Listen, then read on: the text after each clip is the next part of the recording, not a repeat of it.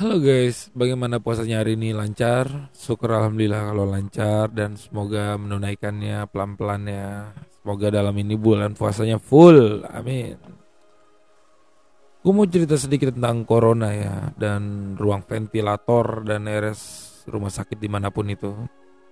Di sini gue mau nggak mau memperkeruh ya dan di sini gue bertanggung jawab dengan komitmen atau statement gue sendiri gue bertanggung jawab sekitar bulan Februari mertua gue meninggal dunia kurung waktu seminggu. Di sini gue mau cerita sedikit kalau mertua gue itu masuk rumah sakit dengan swab pertama atau dengan rapid pertama hasilnya positif. Dan di situ kita kalang kabut ya kan akhirnya gue swab anak gue gue swab bini gue mertua gue juga gue swab dan gue syukur alhamdulillah gue dan istri gue nggak nggak kena gitu. Tetapi mertua gue yang perempuan itu kena positif dan anak gue yang paling kecil umur 2 tahun 8 bulan ini juga positif. Ya mungkin gue pengen cerita kalau gue ini udah tiga kali swab dan gue hasilnya negatif. Dan itu pun bini gue ya karena kerja di televisi dia ini udah ngerasain covid itu dua kali.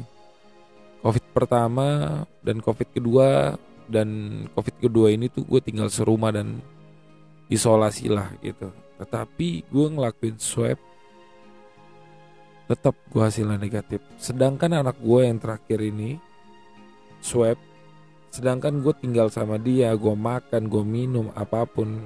Kadang-kadang gue makan segini apa, sesendok berdua tetap aja masih negatif.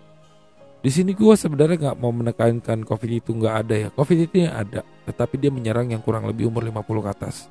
Karena kenapa? Yang komplikasi ya yang jelas ya. Mungkin karena gue masih muda yang jelas uh, imun gue masih bagus dengan uh, daya tahan tubuh gue juga masih bagus akhirnya uh, covid itu nggak ada. Tapi gue sempat ngerasain yang namanya sesak nafas hidung penciuman kurang enak.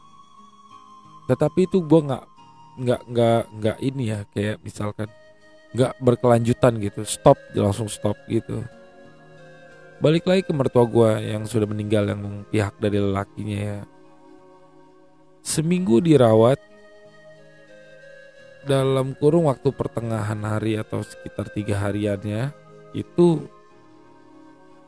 gue ngelapor ke pihak dokter jaga di IGD-nya dan dokter IGD-nya bilang dan gue juga menyampaikan dok saya mencari ruang ICU atau PICU di ruang ventilator. Yang ada ruang ventilator ya ternyata nggak ada. Mau semua dia sudah kontak semua rumah sakit dan itu nggak ada. Dan pada akhirnya dokter itu berani bersumpah. Gue nggak mau nyebut inisial dokter itu siapa yang jelas dia berani bersumpah. Dan gue berani berkomitmen dengan ucapan gue ini. Bahwasannya dia bilang kalau bapak boleh kalau bapak mau tahu sebenarnya ruang ventilator itu diperjualbelikan, dipolitikan. Wow, di situ gue langsung masa iya sih gue bilang. Padahal sih dalam arti ya gue tahu gitu. Padahal ruang-ruangan penting kayak gitu pasti udah diperjualbelikan. Sedangkan lu boleh lihat deh ya, rata-rata BPJS atau orang yang sudah masuk ruang rawat inap gitu nggak ada ruang apa ventilator itu tuh nggak ada uh, alat pembantu pernapasan yang gue kagetnya gitu seorang dokter jaga dokter IGD ngomong ya dia bilang sendiri. Di rumah sakit daerah Tangerang Selatan ya. Ya akhirnya kita bersabar ya menunggu uh, berharap-harap semoga ada ruangan ventilator ICU itu. Ternyata tidak ada harapan.